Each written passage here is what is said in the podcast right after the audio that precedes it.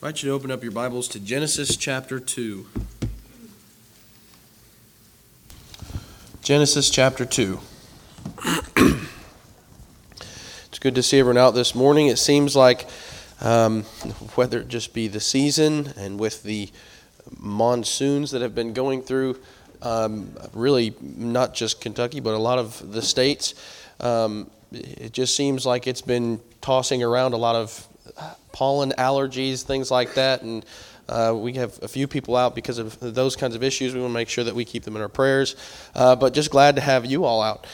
Um, just so, something to add uh, to the announcements that were made earlier, uh, and, and just to add in your prayer list.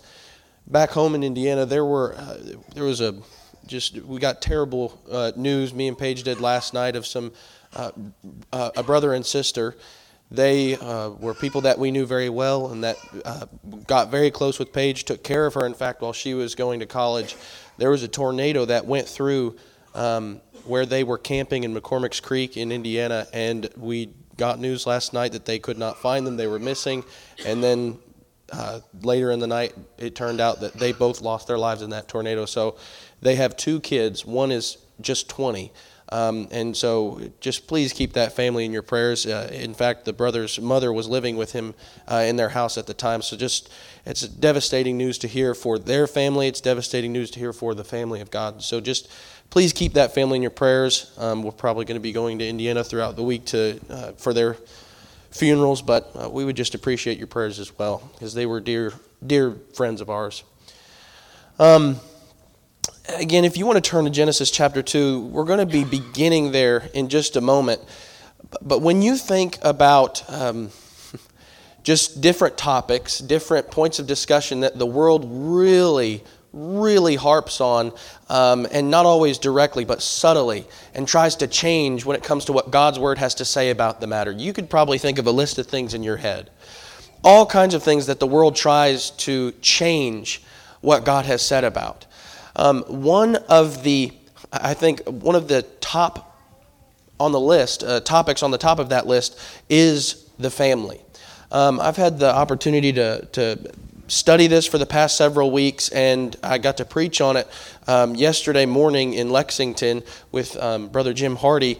And it, they were going through just a few lessons on the family, and, and really to start it all off, uh, I preached this lesson, and it was just focusing on the importance of the family. What does God have to say all throughout the Bible about the family? God has very high expectations for the family unit. He wants it to be united. In Psalm 127 and verse 1, it says, Unless the Lord builds the house, they labor in vain who built it. And I think uh, th- th- those words are just so true, and we need to hold those highly because unless the, you know, a long time ago, Abraham Lincoln said, you know, a house divided against itself cannot stand. A lot of times people attribute that to Abraham Lincoln. It was actually uh, in the Bible where he got it. And it's so true. We, God has very high expectations for the family unit, and we need to have those same expectations. We need to strive to meet those expectations.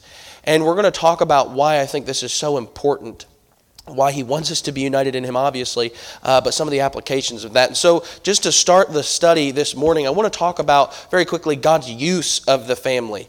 Um, from the very beginning of the story in Genesis chapter 2, Genesis chapter 2 and verse 18 beginning, here you have the moment where God institutes the family. He is the one that created it. It says, The Lord God said, It is not good for man to be alone. I will make him a helper suitable for him. Out of the ground the Lord God formed every beast of the field and every bird of the sky and brought them to the man to see what he would call them. And whatever the man called a living creature, that was its name. The man gave names to all the cattle and to the birds of the sky and to the every beast of the field. But for Adam there was not found a helper suitable for him. So the Lord God caused a deep sleep to fall upon the man, and he slept. Then he took one of his ribs and closed up the flesh at that place. The Lord God fashioned it into a woman the rib which he had taken from the man, and brought her to the man. The man said, This is now bone of my bones and flesh of my flesh. She shall be called woman, because she was taken out of man. For this reason, a man shall leave his father and his mother and be joined to his wife, and they shall become one flesh. So, from the very beginning, the first thing we see about the family is God is the one who created it. He is the originator of the family unit. And why that's important is because if, that's the case, He is the one that determines what it looks like and how it functions. And this is really important because the world likes to try and dictate these things what it should look like and how it should function, or really how it should not function. And they really despise, despise is not even a strong enough word, they hate what God has to say about the family and the roles that different individuals have in the family. In Mark chapter 10 and verses 6 through 9, we won't read all that, but what does Jesus say as he is answering a question about, you know, marriage and divorce? And what, what, he goes all the way back to the beginning. Since the beginning, from the beginning, he made them male and female. And he gets to the end of that passage, and what does he say? Well, God has joined together, let no man put asunder. These are foundational truths starting all the way back in Genesis 2, from the very beginning. And so it doesn't lose its impact and it doesn't um, uh, lose its application. The world likes to act like things because of our um, modern culture. Oh, we're just so modern and updated, um, and and we're we're so you know ahead of the times. Now we know better than this silly little thing called the Bible. We know better than God's counsel on the matter. The world likes to say that you can have two fathers in a family. Well, you when you get to the Bible, what God has to say is there's no such thing. Or maybe you have two mothers in a family.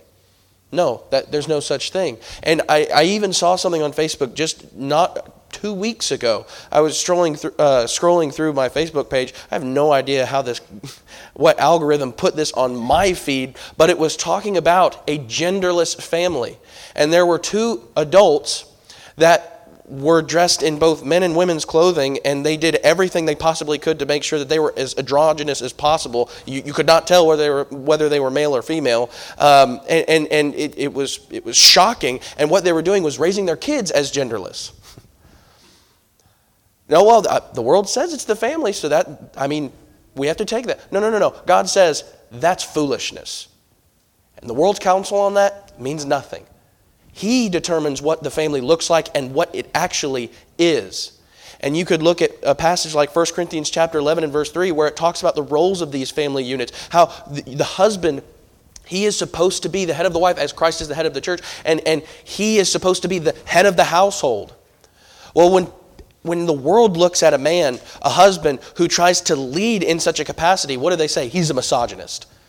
What a sexist. But God has given us better instructions.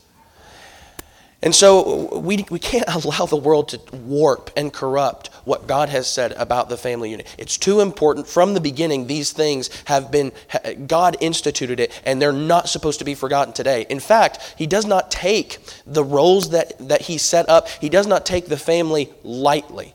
Uh, over in 1 Timothy chapter 5, 1 Timothy chapter 5, in verse 8, this is very interesting what God says here. It says, But if anyone does not provide for his own, and especially for those of his household, he has denied the faith and is worse than an unbeliever. What's interesting about that is, is just in what Paul says in verse 8, is it sounds like he's saying this is, it almost sounds like this is something that even unbelievers understand. He's saying he's worse than an unbeliever. He's mentioning something that would even make sense for the people who don't necessarily call themselves disciples of Christ or Christians. And I really do think that, that it goes against the, the instinct of every human being when you see something like this happen, when someone does not provide for their own, or for a man to not fulfill his role within the family unit. And so, Christian or not, God says it's shameful to not fulfill your role in the family. He says it's shameful. He says it's wrong. And so we need, again, to not take the world standards on something like this. God is very, very forceful. He emphasizes this over and over again uh, that these things need to not just uh, be, but they need to remain intact, and we need to work to uphold these things. Now, why is all this so important? I, I, think this is most important because he uses this relationship, the family unit, as a foundation to teach us really about the church, about greater truths. Over in, excuse me, over in Ephesians chapter 5. Ephesians chapter 5.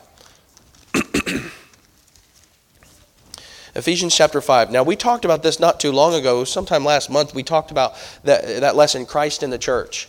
And at, in verse 22 and onward of Ephesians chapter 5, Paul has been describing this relationship between the husband and the wife. And now the husband is to love his wife, the wife is to respect her husband or submit to her husband. And, and we went through those roles. Why is it so infor- important? Because it's used as the foundation when you get to verse 31.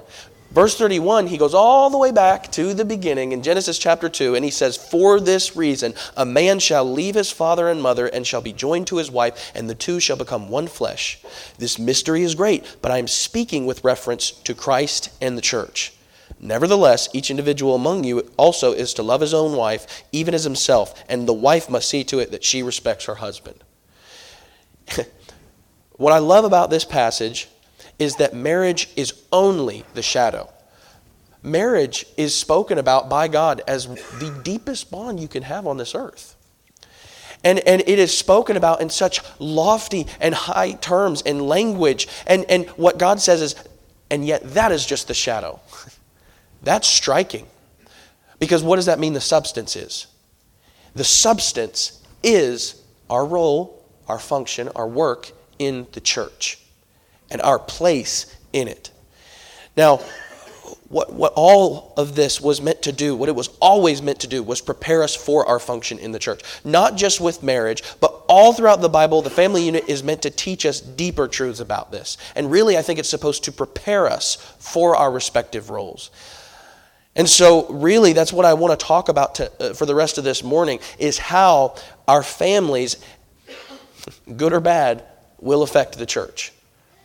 And, and uh, the way that I would say it is the quality of people that we have in our families will translate. It will translate into the quality of people that we have in our churches. And again, that's good or bad. Now, I want to make that case with a few examples this morning. First of all, as we ask the question, how does this affect the church? First of all, God uses the family unit to reveal how we should view his people. Um, over in Mark chapter 3, Mark chapter 3. Look at how Jesus speaks about those who would be a part of his kingdom. Mark chapter 3 and verse 31. It says, as he was teaching to people, his mother and his brothers arrived, and standing outside, they sent word to him and called him. A crowd was sitting around him, and they said to him, Behold, your mother and your brothers are outside looking for you. Answering them, he said, Who, who are my mother and my brothers? Looking about at those who were sitting around him, he said, Behold, my mother and my brothers. For whoever does the will of God, he is my brother and sister and mother. Let me ask you something. Who does he show as the priority? It's not just blood relatives. No, it's, it's the people who do the will of God. It's God's nation, God's holy people. That is who Jesus, God manifested in the flesh, says this is who must receive priority. Now, I would just say, that already there's, there's that notion with, within our, our blood relatives alone. When you think about our immediate family, we always think about it in terms of, well, they, they do receive priority over others. If you have children, and, and one of your best friends has children, and, and you start focusing more on their children rather than your own, well, that's kind of messed up, isn't it? Because you're not focusing on your responsibility. There's supposed to be a, a higher commitment to your children, not someone else's to yours. Now, that priority is supposed to help us understand how we're supposed to look at all of those people who are a part of Christ's church. Now, I just want to ask a question Do you really view Christians like Jesus did? He viewed them as family. But do you view them that way? Now, ultimately, I think a lot of people would say they would. I mean, it would be a knee jerk reaction. Well, of course I do. Ultimately, Though what we see is we reveal if we do or not within the local church, the local congregation. It comes out in our actions, it comes out in our words towards our brethren. You know, a lot of times people we have this term church hoppers, you know, people that church hop everywhere because maybe somebody gets insulted, someone slighted somehow, and then what do they do inevitably? Instead of trying to work through it, instead of trying to uh, uh, have brethren encourage one another, reconcile, well, they church hop. I mean, it's just, it's just a phrase that we use sometimes. Let me ask you a question Have you ever heard of the term family hopping? Have you ever uh, heard someone, oh, well, they just got offended, they got insulted, and so they just decided to family hop. They went over to this other family. No, that, that's, that's not a phrase because that's crazy. this is family, and there's going to inevitably be problems.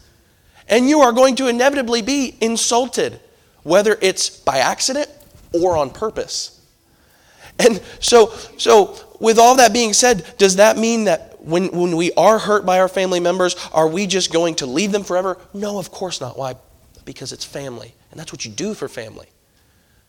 So again, I ask, do, do you view Christians the way Christ did? You know, we never miss a family gathering. Maybe there's a Friday night is the family night. We always go to that. We never miss that. We want to make sure that we're there. Why? Because we want to be around family. Or we always go home for the holidays whenever we have a, a big group of our family members in another state. I mean, when we were living in Mississippi, that was a long trip. It was not fun, ever, period. It was terrible being in the car that long. I can't imagine being in the car that long with a, a baby. I, I'm very glad that, that it was just me and her while we had to make that trip. But why did we do it? Because we wanted to be with family around the holidays. It was important to us because of that, that bond that we have. Now, as we translate that over to the church, do we meet God's people with the same amount of fervor and the same amount of diligence and devotion the way we would with our blood relatives? Oh, we would travel far for our blood. But are we going to travel just a few minutes down the road? Are we going to travel maybe 20 minutes, maybe 30 minutes, maybe for some even an hour? Every chance we get to meet with God's people? Do you do that just, just here? We, have, we meet at 10 p.m. for or 10 a.m. for the Bible study on, on Sundays, and then right after that we have worship, and then after that even we have an evening service. Are you there for that? What about the Wednesday night service? We just had a gospel meeting. Were you striving to be with brethren as much as possible? Why? Not because it's just an extracurricular activity or it's just a hobby. No, because this is family and they matter more. We need to ask ourselves that question. Because if we can't say yes, then let me tell you, we don't view Christians the way Christ did. And we got to work on that. We can't say we view Christians the way that he did as family unless we're just as committed, even when there is maybe suffering involved. So there's a real sense in which our understanding of the family must be upheld to an even higher degree when it comes to the church. That priority, it shifts. This family now matters most. And we need to show that. well, another example that we could look at is that how God uses the family unit to show us not only how to view brethren, but how to treat them. If you want to go ahead and turn to 1 Timothy chapter 5, back in 1 Timothy, and you might just put a bookmark there because we'll be coming back here again. But 1 Timothy chapter 5, in verses 1 and 2, do we really treat Christians like family? In verse 1, it says, Do not sharply rebuke an older man, but rather appeal to him as a father, to the younger men as brothers the older women as mothers, and the younger women as sisters, in all purity. Now, God uses these familial relationships ultimately to show us how we are to interact, how we are to treat, how we are to respond with, you know, just even the people in this room.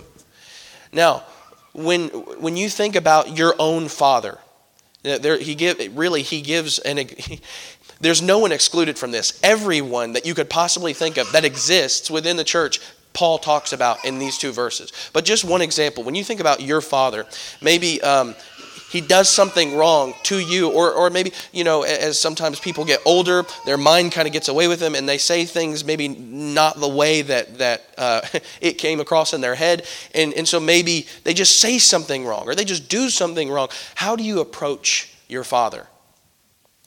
Are you going to approach him like you would a child? Or are you going to approach him differently, with respect? A lot of people would. A lot of people use these moments as opportunities to say, I'm, I'm going to show him what's what. You know, I've done that before uh, with my wife, and let me tell you, it's never a good idea.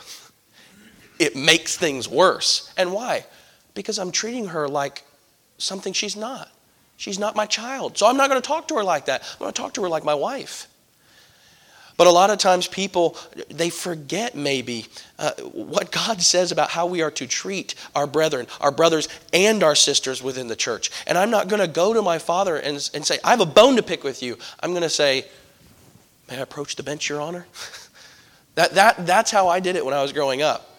I wasn't going to start yelling at him. I was going to, please, with mercy, accept my humble plea to speak with you, good sir. And, you know, that sounds sarcastic. It's not supposed to be. but no, there's, there's a difference in how we're going to respond. There's a difference in how we're going to communicate because the, that he's my father, he's not my child. And even when it comes to just, you know, the sibling uh, relationship. I know sometimes people, uh, siblings don't act the way they should towards one another, but that's not supposed to be emulated in the church. He says you need to look at them like they are your brother. And what often, often happens is when people get hurt or they get slighted in some way, or maybe they just see a problem that comes up. People use this as an opportunity or an excuse to be as condescending as possible. That attitude of, oh, I am going to make sure that they know exactly what they did wrong. And a lot of times people say, uh, there, there was a preacher that was talking about uh, um, a, a brother who was going to another Christian and he and uh, talking to him about something that, that needed to be discussed. But as he was speaking to the preacher, he said, "Oh, you better believe I exhorted him all right." And the preacher looked at him and said, "You know, I don't think that when you use that word, it's the way the Bible uses it." Because what he meant is rebuke, and what he meant was rebuke as harshly as possible, not lovingly, not like you would a brother. And we can't be showing that kind of that kind of worldly mindset, that kind of immature mindset when it comes to this family. And you can tell many brethren grew up learning that there is no such thing as a gentle rebuke, while there are others that we can see by their actions and by their words that they grew up seeing what a loving admonishment is.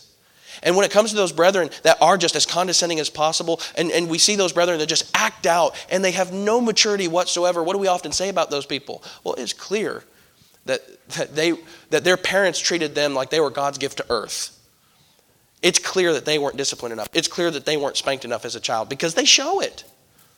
Now, I would just say if this teaching starts at home, if it doesn't start at home, it will show in the church. It will leak out into the church because it's supposed to already be prepared in the family unit at home. Well, another example that we could look at God uses the family unit also to prepare us for our function in the church. And really, uh, this is just a part of some of the things we've already said. But in 1 Timothy chapter 3, in verses 4 through 5, this is just one example that we could look at. There are several. But here's one that I thought was very striking. 1 Timothy chapter 3, as Paul is talking about the qualities that an, an elder, a shepherd, should have you get to verse 4, and it says, He must be one who manages his own household well, keeping his children under control with all dignity. But if a man does not know how to manage his own household, how will he take care of the church of God? And so, you, do you see how God uses the family relationships to guide men and to prepare them to be able to be a shepherd? Well, well, I mean, how much of an impact does the proper or the improper family structure in the home have on the church? It's so critical that he says you're not going to be able to, to, to have the mindset you're supposed to. You're not going to be able to have the, have the experience that you're supposed to to serve in this function unless this is the case at home. Now, this is not to say that you can't be a righteous man of God or woman of God without children or even without a spouse. But what God stresses is that one simply cannot be equipped, and I think that's the perfect word. They cannot be equipped to be a shepherd without this kind of experience. Now, you think about that. Think about that. Aren't you glad that God put this in place? Can you imagine what a mess it would be and even has been in some places. You can probably think of some situations where something like this has occurred. But, but can you imagine what a mess it creates when men who can't rule their own households righteously try to, you know, lead God's flock? I tell you, it always ends with disaster. It creates disaster within the church, and, and then that even leaks out. And so there's, there's Again, there's more examples that we could give, but, but again, do you just see how God wishes to use our f- familial relationships to prepare and equip us for, for, for many functions in the church? We already looked at Ephesians chapter 5 when it talks about the husband and the wife. It's supposed to prepare us, it's supposed to guide us. 1 Timothy chapter 5. We're being equipped to deal with Christians, we're being equipped to figure out how we are to treat Christians and view them. Well, another example in 2 Timothy chapter 3, 2 Timothy chapter 3, in verse 16. God uses the family unit to teach us how to grow in the church. 2 Timothy chapter 3 in verse 16 beginning it says all scripture is inspired by God and profitable for, for what?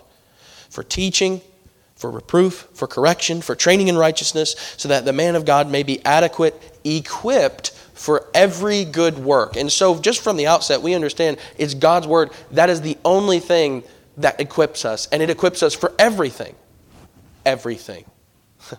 and so, just we have that from the outset as a foundation. But, but I, I would say that when you start looking in, in the homes, in our homes, in the family unit, what you see is that this will affect our attitude towards discipline often. All of those things that were mentioned in verse 16 ultimately are discipline.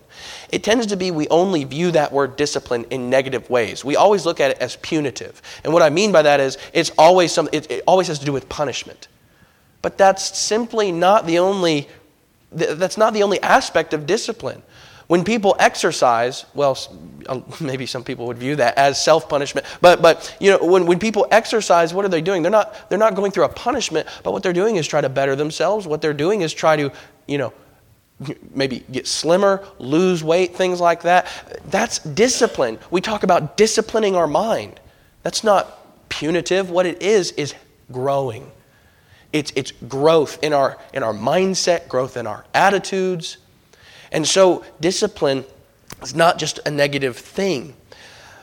Now, I would suggest that if, if, what, that what you see in the household, what you see in the home, um, if, if there's not that discipline there, well, it's just, as we were already mentioning a moment ago, it's just going to create disaster. In Proverbs chapter 29, verse 15, wisdom says, The rod and reproof give wisdom, but a child who gets his own way brings shame to his mother. And I think that's absolutely the case. If it doesn't start in the household, what do you think will happen when the child grows up and experiences it for the first time in the church? Well, they've been spoiled in the house, so what is going to happen is they have no idea how to respond. Their only retort is going to be lashing out. Or maybe uh, they just won't listen.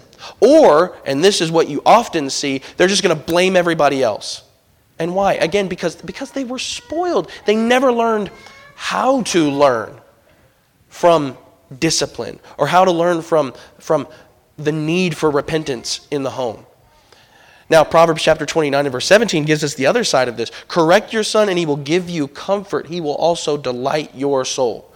So, so you have both contrasts. In one case, he says, it will bring shame if this doesn't start at home. On the other hand, it says if you discipline your son, and we could go to several other proverbs, but what he says is if you discipline your son, what you're going to find is that is going to not bring shame, but the opposite. It's going to bring uh, exaltation. When it starts in the home, and a child has learned that there are moments where repentance is needed, where a change needs to occur, he'll be equipped to change for the better, not the worse. Now, th- this is this is just too important to, to, to, you know, just hear once and say, oh, whatever. I mean, yeah, sure, that's the case. No, if it starts at home. And, and let me just say, I know that this is the rule, not the exception. But the rule is if it starts at home, it will equip us. It will better us so that way we're prepared enough to grow when it comes to the church. And again, even here, there's something, there's probably several examples we can think of in our own experience, in our own lifetime, uh, when we think about this. But, but one more application here that I want to make, one more example. And I think that this is just an easy one. You've probably already thought of it. But in Ecclesiastes chapter 12 and verse 1, it says, Remember also your Creator in the days of your youth, before the evil days come and the years draw near when you will say, I have no delight in them. Uh, God uses the family unit to grow us up in zeal for God's word. if the Bible isn't focused on in the home, how do you think that will translate into the church? Sometimes um, people ask questions when they look at a story like in the Judges. You have such a faithful generation throughout Joshua. And even when you get into the book of Judges, you even see some of that faithful generation, some of their actions, what they did. You get to the very beginning of the book, though, in chapter 2 of Judges, in verse 10, and it says, All that faithful generation also were gathered to their fathers, and there arose another generation after them who did not know the Lord, nor yet the work which he had done for Israel. Now, you look at something like that, and just in one lifetime, people sometimes ask, how could a faithless generation rise up so quickly after such a faithful generation, such a faithful people? Again, I just come back to that first question what do you think happens when the Bible is not focused on at home? Sometimes, uh, when, when we think about that, I, again, I think even here we may brush it off too quickly. It's, it's because I think ultimately, when you look at Israel's example, they didn't integrate it into their lives, into their homes enough. What did Deuteronomy chapter 6 and verses 6 through 9 say? But that you think about it always. You think about it when you go to work, think about it when you're on the wayside, when you lay down, when you rise up. Every single moment, you need to be thinking about it, you need to be meditating on it, and you need to be speaking it. And I think one of the main reasons that this was not, uh, that, that you have a faithless generation grow up is because it wasn't integrated enough. It wasn't spoken about enough. It wasn't thought about enough. I remember talking to someone on the phone a few years ago, uh, not, well, not too long ago, and, and we were just kind of talking about, you know, future, uh, you know, uh, our, their future. And I was just kind of questioning, you know, with such different beliefs. He, he was dating someone that he thought maybe he was going to marry at some point, and, and she was not a Christian. She didn't grow up the same way he did. And, and he, he we were just talking about that, and I asked, What do you think is going to happen when you guys have children and you want to say that you think that there's a God, and she wants to say there's no such thing? Don't you think that's going to create some problems? And he was telling me his answer. He said, You know, we've talked about that, and we, we just don't want to force anything on our kids whenever we do have them. We don't want to force anything on them. We want them to come to their own conclusions. We want them to make their own decisions. We, we really just want them to be their own thinkers. And, and we're not going to force anything on them. And, and I just I thought about that. Immediately, I just said, you know, I don't even think you believe that, really. And he said, What are you, what are you talking about? I, I said it, and I, I, really don't think you believe that. Let's take that to its, to its logical conclusion. Do, do you say, um, Eh, if your child is going to school and one day they tell you that someone, a friend of theirs, offered them drugs, are you still not going to be a little bit forceful? Are you still going to say, oh, we just want them to make their own decisions? With drugs? No, you're going to say, first of all, we're taking you out of this school. we're moving you to another one. You're never going to see this person again. No, we we, get very forceful. We say, absolutely not. We're not going to let them come. Why? Because especially being young people, they're not equipped yet. They don't have maybe that same wisdom that we that that you know the parents will. And so we are going to be quite forceful about that. And, and what's striking about that is we are very strict when it comes to something like drugs, but we're not going to be as strict when it comes to eternal life. That makes no sense. What matters most? A short or long life on this earth, or eternity in hell or with God? Oh, I think we all know the answer. It's an easy answer. What matters most is the eternal life with God, not in eternal damnation. And so we need to be sure that we are integrating the Bible, God's Word, into our homes. Are we having Bible studies with our children? Are we having Bible studies with our spouse? Are we reading the Bible just ourselves? Because people do see that. They see us, and they see us striving to get closer to God and striving to, to get closer with His Word. And that will have an effect on them. But I would just add, again, as we've made the point all throughout this lesson, if it doesn't start in the home, what you're going to see is a church filled with people that don't care enough about Bible study. A church filled with people that simply does not really, you know, I believe in God, but I think we can come to some conclusions without this. I think maybe I can make conclusions outside, really, of the wisdom of God. That's what happens because it will translate over into the church. And so, uh, just those are just a few examples. And it, with all that being said, you may be thinking, uh, just very simply, I've, I've been failing here. I don't know what to do. I mean, there, there are several examples, other examples we could go to, but you may be thinking, if I've been failing so much in this, what am I supposed to do right now? And as you see on the screen before you, I would just say the simplest and the best answer is start focusing on it right now. Don't wait till tomorrow. Don't wait till later this evening. Start right now. And what might that look like? Well, what that means is husbands, when God says that you're the head of the household, guess what that means? You're the head of the household. So you need to start acting like it. And you need to make sure that you're not shirking the responsibilities to your wife or trying to, or, or really just acting like, you know, you get off work whenever you go home with your kids. Oh, I'm, this is my me time now. I'm off work. No, you're on duty because you're with your family. And you are the head of the house.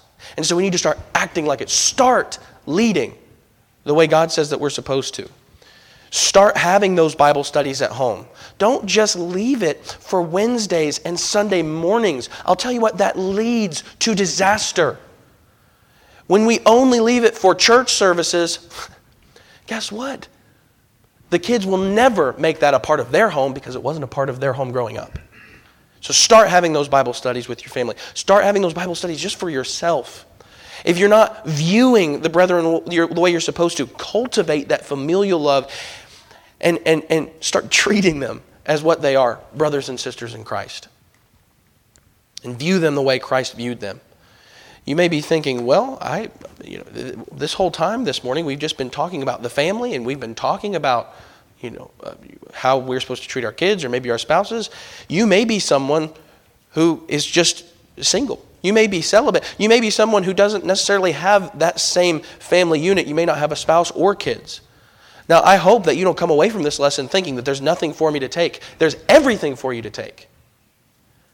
Because what God says is, and we could look at Mark chapter 10 when the disciples come to Jesus as he gives a difficult command. And, and Peter, he comes and he says, Lord, we've left everything. What are we going to receive? And what's beautiful about that is Jesus doesn't say, just, just wait until heaven. That would be enough. That would be enough. But what he says is, on here, on this plane, even before you get to heaven, what are you going to gain? Brothers, sisters, fathers, mothers. You may have had a terrible childhood because simply your parents were not what God said they should be. You may uh, have had just a, a, father that wasn't there, that wasn't present. But what Christ invites you to is a family where the father is perfect. Siblings sometimes aren't so perfect, but we're striving to be striving to look more like Him. And so the invitation is not, you come to a perfect family. It's you come to a perfect father. And everything else, it'll take care of itself. So, you, do you want to be a united family? Well, you're going to have to go back to the originator. As we started in Genesis chapter 2, you're going to have to look to God. You want to fix your home? You must come to God. You want to fix help, encourage, benefit the church, you must come to God. The devil does not want us to fix our homes. Ultimately, I think because he doesn't want us to fix or help our churches. And so let's not allow him to hinder what our God wants from us. You may be a Christian and you may not have been acting the way you should have towards your brethren, even towards the, our perfect Father. What you need to do is come back to this family. You may never have been a Christian. What you need to do is join it. And I'm telling you, just like we talked about from Mark chapter 10, what you gain is, is, is worth more than all the riches that this world can offer. You get a bond, you get a relationship with people who are striving to look just like their father. Don't, don't you want that? I want that for you. If you're subject to the invitation of Christ by any means, please let us help you. Let your need be made known as we stand and as we sing.